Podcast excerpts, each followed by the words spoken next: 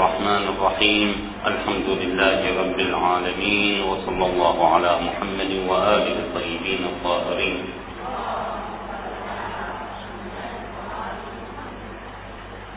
أعتقد تحدثنا عن صيحة. صيحة تحدثنا عنه نعم. تحدثنا بالأمس.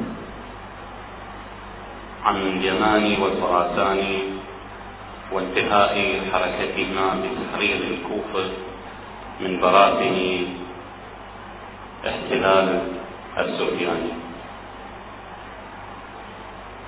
الآن نتحدث عن علامات مهمة أيضا وهي علامات تظهر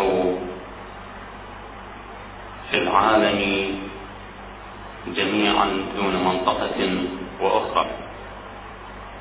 نطلق على هذه العلامات بعالمية علامات الظهور. عالمية علامات الظهور. ويمكن أن نطلق على العلامات السابقة مثل السفياني والخراساني واليماني بإقليمية هذه العلامات. إقليمية علامات الظهور. يعني تتحدث في إقليم واحد. من أهم هذه العلامات التي يشترك بها العالم جميعا هي الصيحة أو النداء. الصيحة أو النداء لا تقتصر على منطقة دون أخرى. ولعل هذه الصيحة ستكون محفزا لكثير من الناس.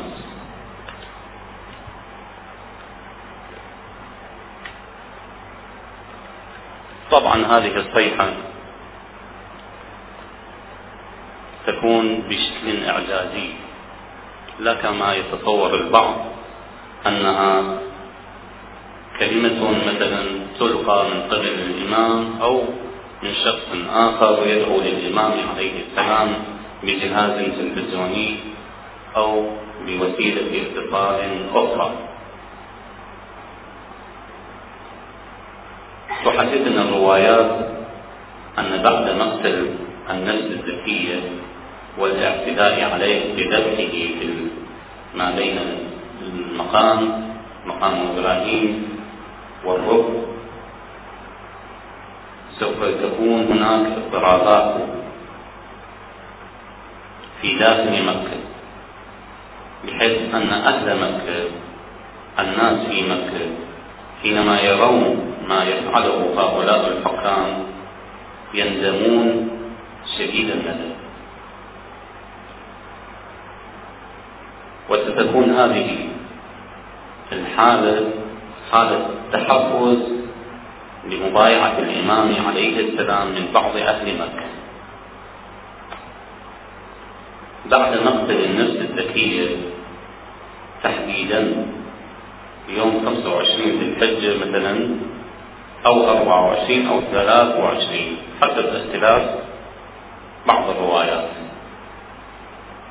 25 ذي الحجة 15 يوم يكون النداء.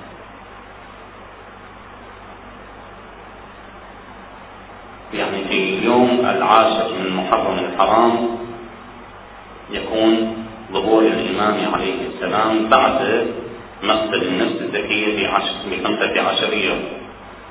والنداء كذلك في هذا الموعد. بين مقتل النفس الزكية والنداء خمسة عشر يوم.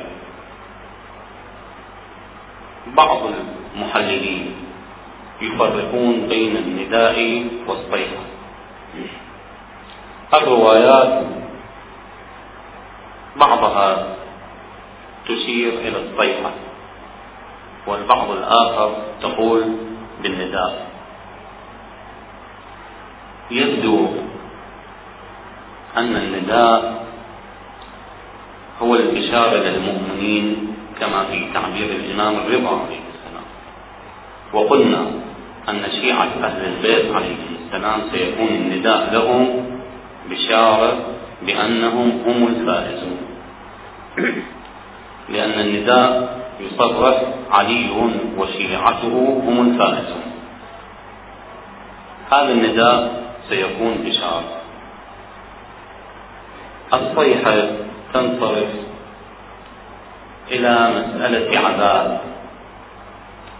إشارة إلى قضية عذاب لقوله تعالى وأخذتهم الصيحة. فالصيحة إشارة للعذاب.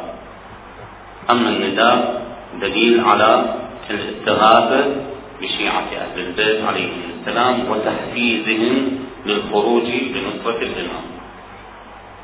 إذا إذا وجدنا روايات تقول نداء بمعنى نداء منصرف للتبشير.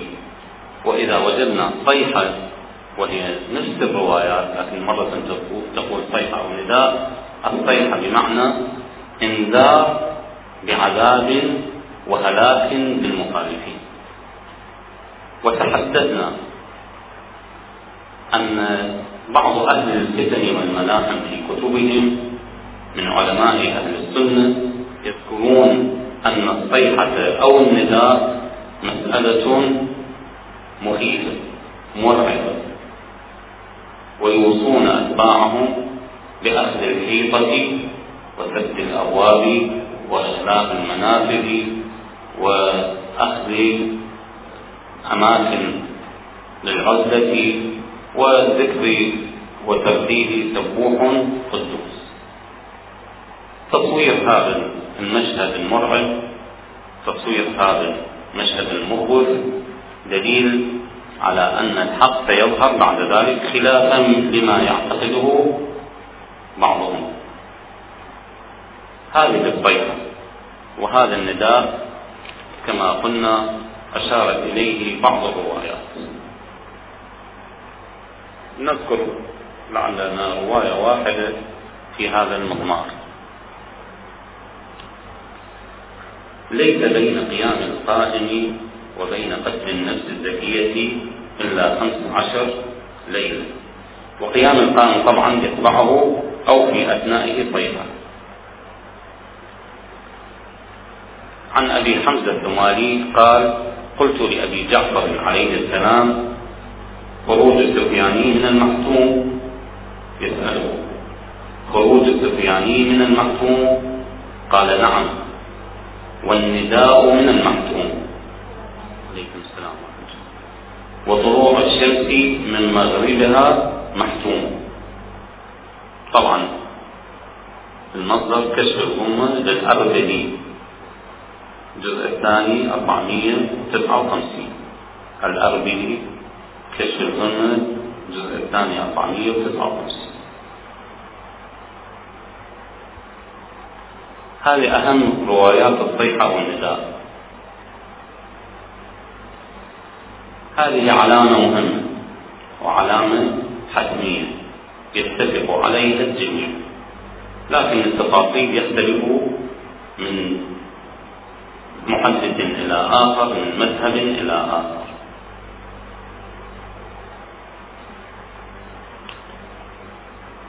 العلامة الأخرى وأهمها أو أهم ما حدث في ذلك اختلاف بين المحللين طلوع الشمس من مغربها. طبعا هذه علامة كونية أن الشمس ستطلع من المغرب. يختلف في ذلك كثير من المحللين والمحدثين. هل أن هذه العلامة علامة كونية في علامات الظهور؟ من علامات الظهور؟ أو هي من علامات إشراف الساعة؟ لعلنا نجد رواية واحدة أو روايتين تشير إلى أنها من علامات الظهور كما هذه الرواية التي تلوناها عليكم. خروج السفياني من المحتوم وطلوع النداء من المحتوم وطلوع الشمس من مغربها من المحتوم.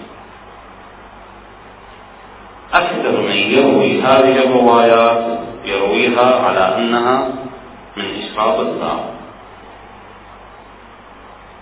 وكثير من الروايات وردت عن النبي صلى الله عليه وآله أن من شرائط الساعة طلوع الشمس من مغربها.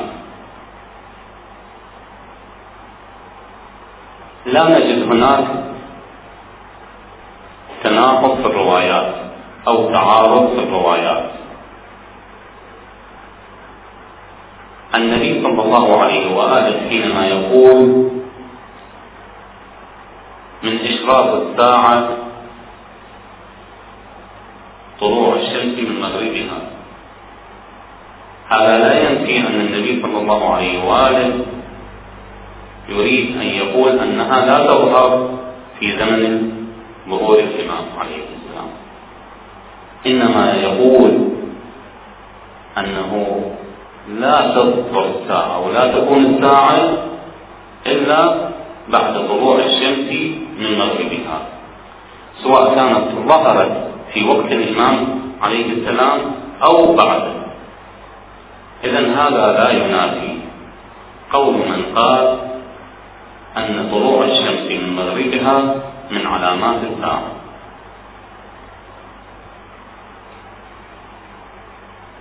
يبدو أن النبي صلى الله عليه وآله والأئمة عليهم السلام حينما يعنونون طلوع الشمس من مغربها في علامات الظهور لئلا يعجب السامع أو المتلقي من أن هذا حدث مهم لا يحدث إلا في آخر الزمان. لذا هم يحاولوا أن يقولوا مرة من علامات الظهور ومرة من إشراق الساعة وكلا المعنيين واحد. يرجعان إلى محصل واحد. إلى معنى واحد.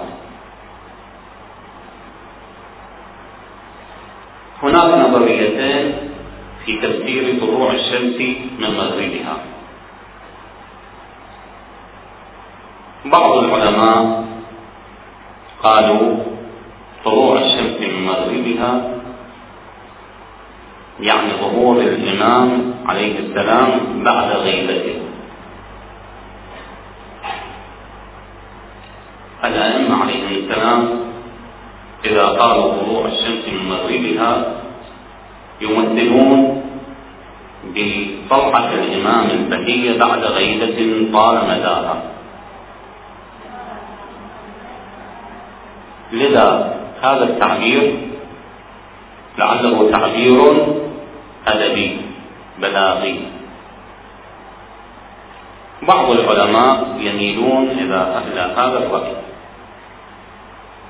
ويقولون بأن طلوع الشمس معناه طلوع الإمام عليه السلام وظهوره بعد غيبة طالت هذه نظرية أولى. النظرية الثانية تقول نعم حقيقة هو طلوع الشمس من مغربها. آية كونية إعجاز. يجعله الله تعالى تحفيزا للناس تنبيها للناس.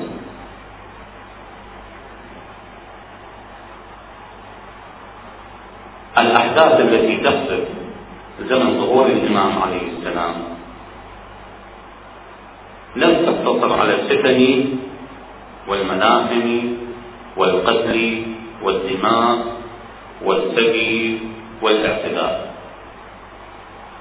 لم تقتصر على ظهور هذه الفتن إنما تعزز بعلامات كونية. لأن قضية الإمام عليه السلام قضية حدية مسألة نهائية. الله سبحانه وتعالى يريد أن يظهر عدله وحكمته وسطوته وجبروته وإلى آخره من قدرته تعالى في هذا اليوم على يد الإمام عليه السلام. فليس بعجيب أن تظهر هذه العلامات وهذه الإعجازات لتحفز الناس على يوم جديد على تاريخ جديد تاريخ البشرية يتحول من ظلم وجور إلى عدل وسلام. تاريخ البشرية يتحول من حاكم ظالم مستبد إلى حاكم إلهي عادل. هذا التحول يحتاج إلى شيء آخر شيء جديد. طالما التحول سيكون تغير على الأرض أيضا سيكون هناك تغير في السماء. تحفيز إنذار بشارة. لا يمكن أن يسوق هذا دون أن يسترع انتباه الناس. يسترع انتباه الدول الأخرى.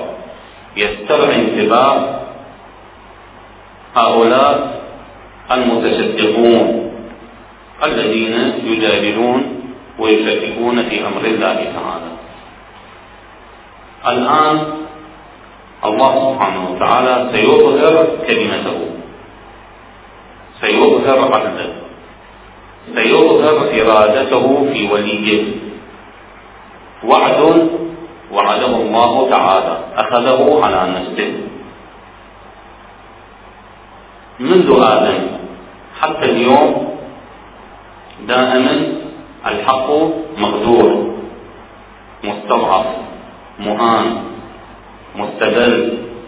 شيعة أهل البيت عليهم السلام مهما أن حرروا أنفسهم ووصلوا إلى مكانة ما هم مظلومون حتى لو صار حاكما من شيعة أهل البيت تجد أن شيعة أهل البيت دائما في ظلم في خوف في ملاحقة كلما انتهت فتنة بدأت أخرى هذا تعبير الأئمة السلام إذا فتن متلاحقة فتن على ماذا؟ فتن على أهل الحق. أهل الحق هم الذين سيكونون الضحية. هم الذين يدفعون الثمن تحقق الرسالة الإلهية. لذا الله سبحانه وتعالى يريد أن يثبت قدرته في هذا اليوم.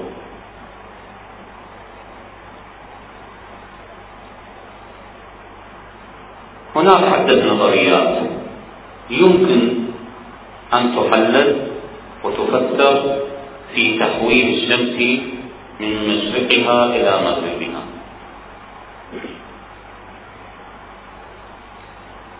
الروايات تشير إلى وجود أو ظهور مذنب في السماء قبيل هذه الأحداث. هذا المذنب سيفعل فعلته في تغيير الكواكب في تغيير المجموعة الشمسية. هذه نظرية. أهل البيت عليهم السلام أشاروا إلى مذنب ظهرت مذنبات يعتقد أن تظهر أيضا مذنبات. لكن لهذا المذنب شأن في ذلك اليوم. يبدو أن هذا المذنب سيؤثر على مسيرة المجموعة الشمسية. على الأرض أيضا. بإمكاننا أن نتصور أن الأرض كرة ممغنطة مغناطيسية. كرة مغناطيسية نجعلها في محور دائري تدور حول هذا المحور. وبالمقابل هذا المذنب أيضا قطعة مغناطيسية بدله هذه الدورة لهذه الكرة الحديدية الممغنطة بالتأكيد كلما اقترب إليها المذنب ستغير من مسارها. تجعله معكوسا. قد يتفق مع هذا المذنب أو مع هذا المغناطيس قطب الشمال مساويا يعني إلى شمال الكرة الممغنطة فيكون بينهما تنافر ومرة يكون تقابل بين القطبين يكون بينهما تجاذب إذا هناك سيكون تغيير. اضطراب في حركة هذه الكرة. كلما اقترب إليها هذا القطب المغناطيسي. اضطراب في الجاذبية. هذا الاضطراب إذا طبقناه على الأرض بين الأرض وبين المذنب أي اضطراب حتى لو كان درجة واحدة في مسيرة الأرض سيؤثر. يؤثر في حركة الأرض بالنسبة للشمس. لحظة واحدة لو تخلفت الأرض أو تخلفت الشمس عن مسيرها سيحدث هناك شيء تحول جديد. إذا الجاذبية ستؤثر على الأرض من قبل هذا المذنب تبعده أو تقربه هذا الابتعاد أو التقريب ممكن أن يكون خلال ساعة أو ساعتين أو عدة ساعات. تتخلف الشمس عن مسيرها. كما يبدو لنا نحن أهل الأرض. هذا التخلف عبرت عنه الروايات بركود الشمس. جملة من الأحداث التي ستحدث في هذا الكون ركود الشمس عن مسيرها تركض. كيف تركض؟ تتوقف. كيف تتوقف؟ تظهر هناك ظلمة. عند الزوال عند الظهر حينما تكون الشمس عمودية تتوقف الشمس. عن المسير هذا التوقف الأرض متحركة الشمس ثابتة ستكون هناك اضطراب اختلاف في معادلات شروق الشمس وغروبها. تركض الشمس ساعات. يعني تتخلف الشمس ساعات. فتظهر ظلمة تظهر النجوم أيضا في هذا الوقت. تماما كما يكون كسور للشمس كلي لعل البعض إذا أدرك كسوفا كليا أو سمع بكسوف كلي ترى الكواكب في هذه اللحظات. هذا الركود سيتم خلال ساعة أو ساعتين. يضطرب الناس يعيش الناس في خوف وهلاك. تغير هل هو ركود كسوف الشمس كسوف كلي هذا التوقف في الشمس هذا الركود في الشمس. ركود إعجازي. ثم يبعث الله تعالى الشمس لمسيرها في أي وقت في وقت المغرب ساعات بين زوال الشمس إلى وقت المغرب أربع ساعات وخمس ساعات ست ساعات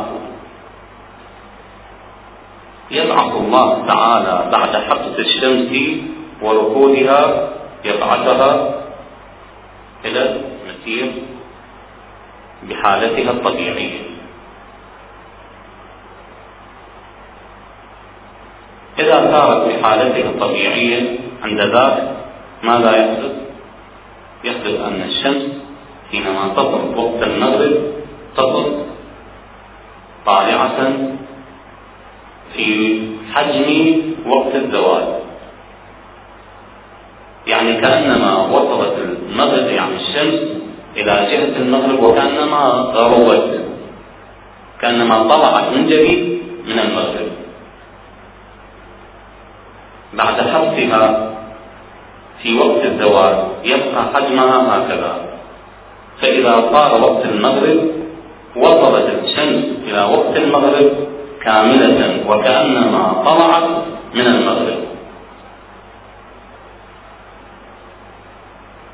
هذا يمكن أن يحدث عند تحقق ركود الشمس. فضلا عن ظهور المذنب فإذا أخذنا بنظرية ظهور المذنب وكونه سيؤثر على جاذبية الأرض علمنا أن هناك تغير واضطراب حتى لو كان بدرجة واحدة في مسير الأرض سيحدث هناك تغير واضح في ظهور الشمس وطلوعها من مغربها أو تخلف هذا الطلوع حتى يظهر في جهة المغرب وكأنها طلعت في جهة المغرب. أو نقول أن هذا الركود سيؤثر على طلوع الشمس. فحينما تحبس الشمس تبعث بعد ذلك فتظهر وقت المغرب طالعة جلية هذه علامة مهمة علامة كونية.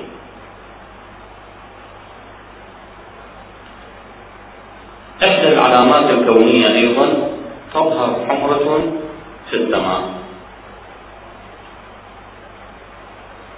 ظهرت حمرة في السماء من قبل. مقتل الحسين عليه السلام ظهرت حمرة في السماء كأن السماء دما عميقا الفخر الرازي يعبر عن هذه الظاهرة الكونية بالغضب الإلهي. الفخر الرازي من علماء أهل السنة من كبار مفسري أهل السنة. صاحب الفخر الرازي طبعا صاحب تفسير الفخر الرازي يقول ظهرت حمرة في السماء عند مقتل الحسين عليه السلام. يفسر الفخر الرازي هذه الحمرة بأن الإنسان إذا داهمه شيء أو اعتراه غضب أو حزن بان على وجهه شيء. حمرة الوجه. دليل على الغضب. دليل على الألم. الله سبحانه وتعالى ليس بجسد يريد أن يعبر عن غضبه في ذلك اليوم عند مقتل الحسين عليه السلام بهذه الحمرة التمام هذا تعبير الفقر الرازي من علماء أهل السنة. غضب الله تعالى على قتلة الحسين بإظهار هذه الحمرة.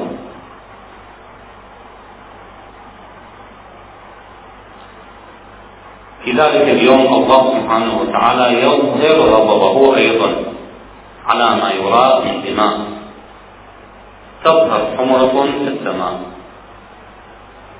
يبدو أن هذه الحمرة أيضا من مخلفات هذا المذنب يظهر مذنب من مخلفات هذا المذنب هذه الحمرة. المعروف أن هذا المذنب أيضا يميل بنحو دائري يستدير بشكل دائري. لا يبعث إشعاعه وهو ذيله بامتداد طولي إنما يكون مستديرا. هذه الاستدارة لعلها هذا الذيل لعله هو يمثل حمرة في السماء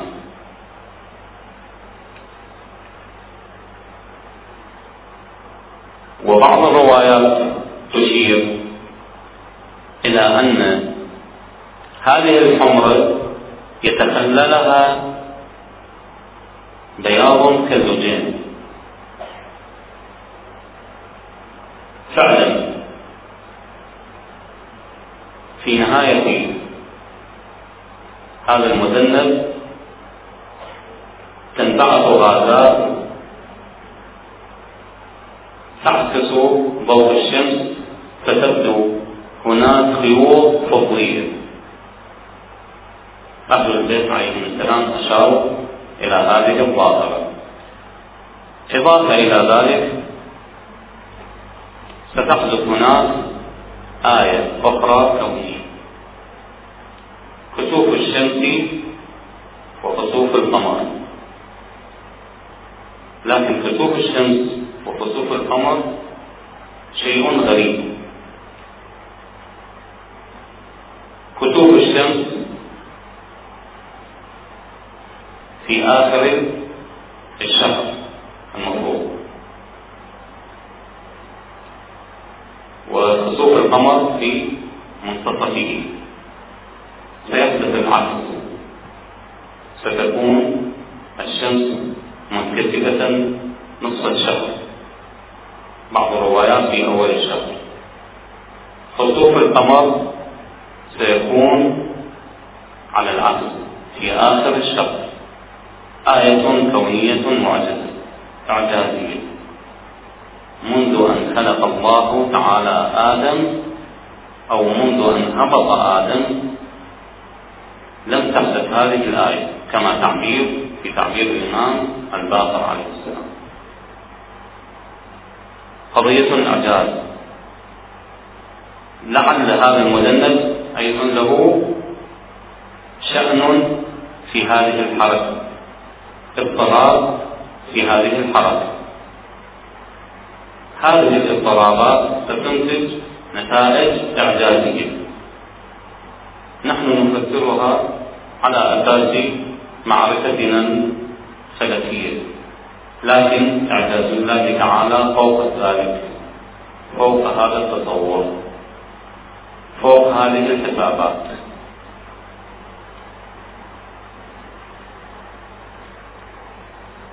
لذا يسأل البعض بعض الأخوة بالأمس يقولون حينما تحدثت عن السفياني واليماني وفلان والخراساني وغيرهما وغيرهم هل لك أن تجعل مصادر خارجية بهذه المسميات؟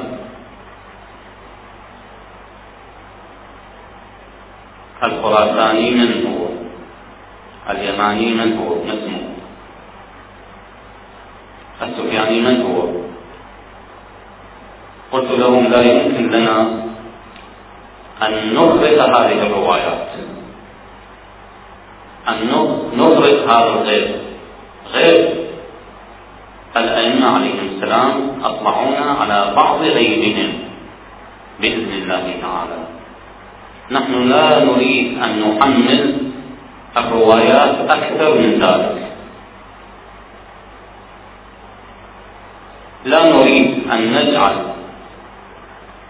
شخصا سيئا جزارا سفاكا بمقام السفياني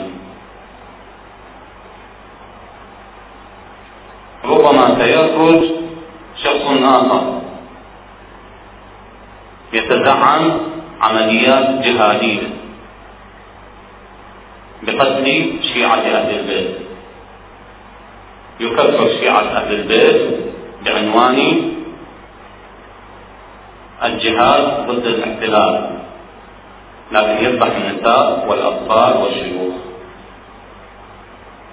هذا آخر ما يبتدعوه أصحاب المصاحف من قتل شيعة أهل البيت بهذه العناوين الكاذبة. لعله يخرج آخر شخص ذباح سفاح سفاح لا نريد أن نطلق عليه أيضا بالسفياني خط خط السفياني مستمر. لكن متى تظهر هذه الشخصية؟ لا يعلمها إلا الله. أنا ليس من شأني أن أحدد السفياني من هو وأشير إلى اليماني من هو. وأرسم صورة الخراساني. الله سبحانه وتعالى أمرنا بالتسليم. التسليم في روايات أهل البيت. والتسليم لغيبهم.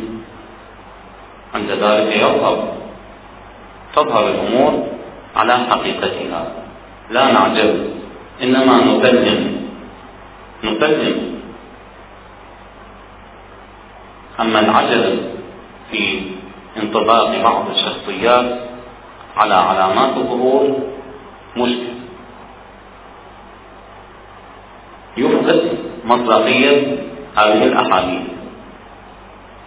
يفقد مصداقية المتكلم أيضا. غدا اتهم بأني جعلت شخصية وقلت أن الشخصية الفلانية هو سين. في حين يظهر خلاف ذلك. ماذا أقول؟ تحديت الغيب أو تحديت روايات أهل البيت عليهم السلام؟ إذا نحن مأمورون بالتسليم نحن مأمورون بأن نقرأ إجماليات علامات الظهور. نسلم بها. خروج اليماني. من أين يخرج؟ وكيف يخرج؟ أما من هو؟ نحن غير. مطالبين به. اليماني هو لا يعرف نفسه هو اليماني لعل اليماني موجود الآن وهو لا يعرف نفسه. كثير من القضايا الإلهية والحكم والخطط الإلهية تطبق على الأفراد من حيث لا يشعرون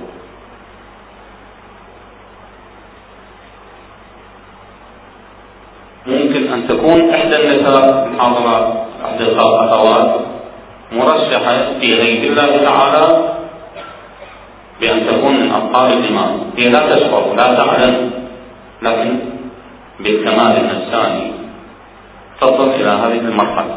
نحن لا نعلم. إذا علينا التسليم. التسليم لأهل البيت عليه السلام. والإحترام لأحاديثهم. وعدم الخدش بأي شيء من ذلك. عندها سنحصل على رضاهم على رضا أهل البيت عليه السلام وسنكون من الفائزين في ترشيحنا للدخول إلى حضرة الإمام الحجة رضي الله عنه. والحمد لله رب العالمين.